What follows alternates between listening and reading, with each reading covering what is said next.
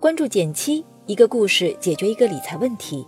在公众号搜索“减七独裁，简单的减，七星高照的七。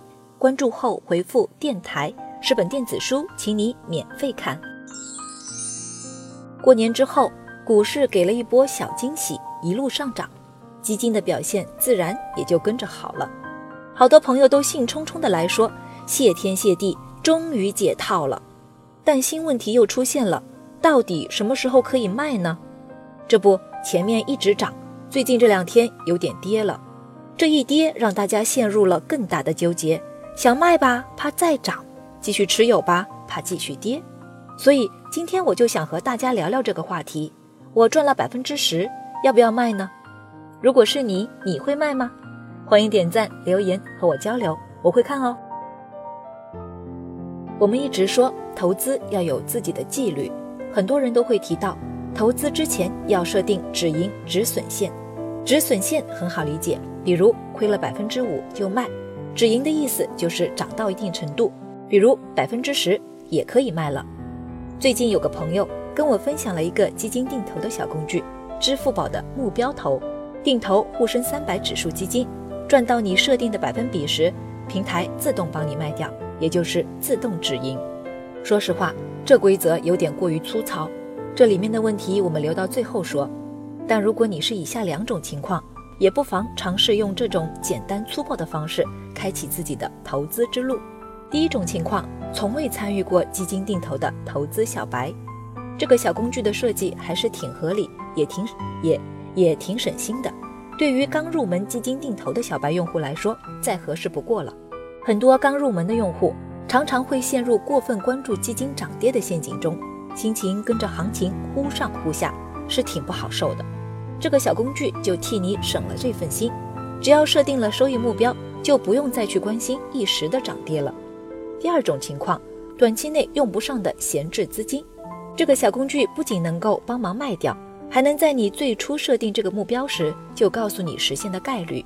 比如，一个朋友设置自己的理想目标收益率为百分之八，那么这款小工具会根据历史数据进行测算，并计算出一个结果。按照计算，这位朋友的目标有百分之八十的概率在十二个月之内就能达成。所以，如果你对收益的要求比较高的话，还是要耐得住寂寞。那些急用的钱，最好不要参与到这个投资当中。最理想的情况是拿那些两到三年内都用不上的闲钱，赚个收益还不错。我身边还有朋友就用这样的工具来做储蓄。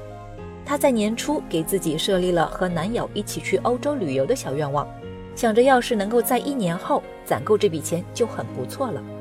为了防止自己月光，干脆就每周定投一点，万一愿望就能提前实现了呢？但是参与过一点基金或者股票投资的朋友。可能会提出质疑：百分之八的收益率，十二个月真的就能达到吗？我们先来看看这个概率是怎么算出来的。这款小工具是依据整个历史时间里沪深三百指数达到不同收益率的平均时间来作为预估依据。就拿百分之八这个收益率来说，历史中有百分之八十的情况都是在十二个月里达成了这个收益目标。当然，我还是要提醒大家。人家说的是百分之八十的概率可以实现，还有百分之二十的可能会超时，这个概率其实也是不小的。我们来看一个极端点的案例，历史上曾经出现过持续投入四年才达到目标收益的情况，这期间你可能会经历跌了两年，好不容易回本了又跌回去的情况，反反复复比较熬人。所以在定投的过程中，实现目标收益率所需要的时间超出预期的可能性依然存在。在最开始我说过，虽然设立止盈止损线看起来简单又清爽，但其实呢会有这样两个问题：一是如果市场变化，比如大牛市来了，明明可以赚百分之五十甚至以上的，你赚了百分之十就跑了，不是要哭死了吗？二是这也得看你买的是什么。要是买的标的本来就不行，那讨论止盈止损都没有意义。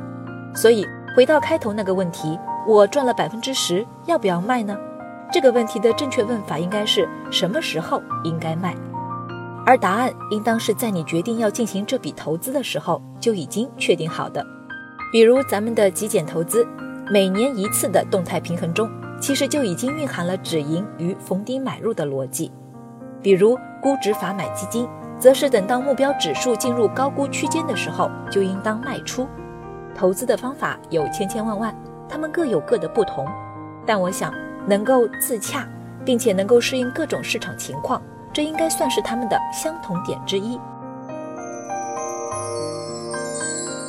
好了，今天就到这里啦。右上角订阅电台，我知道明天还会遇见你。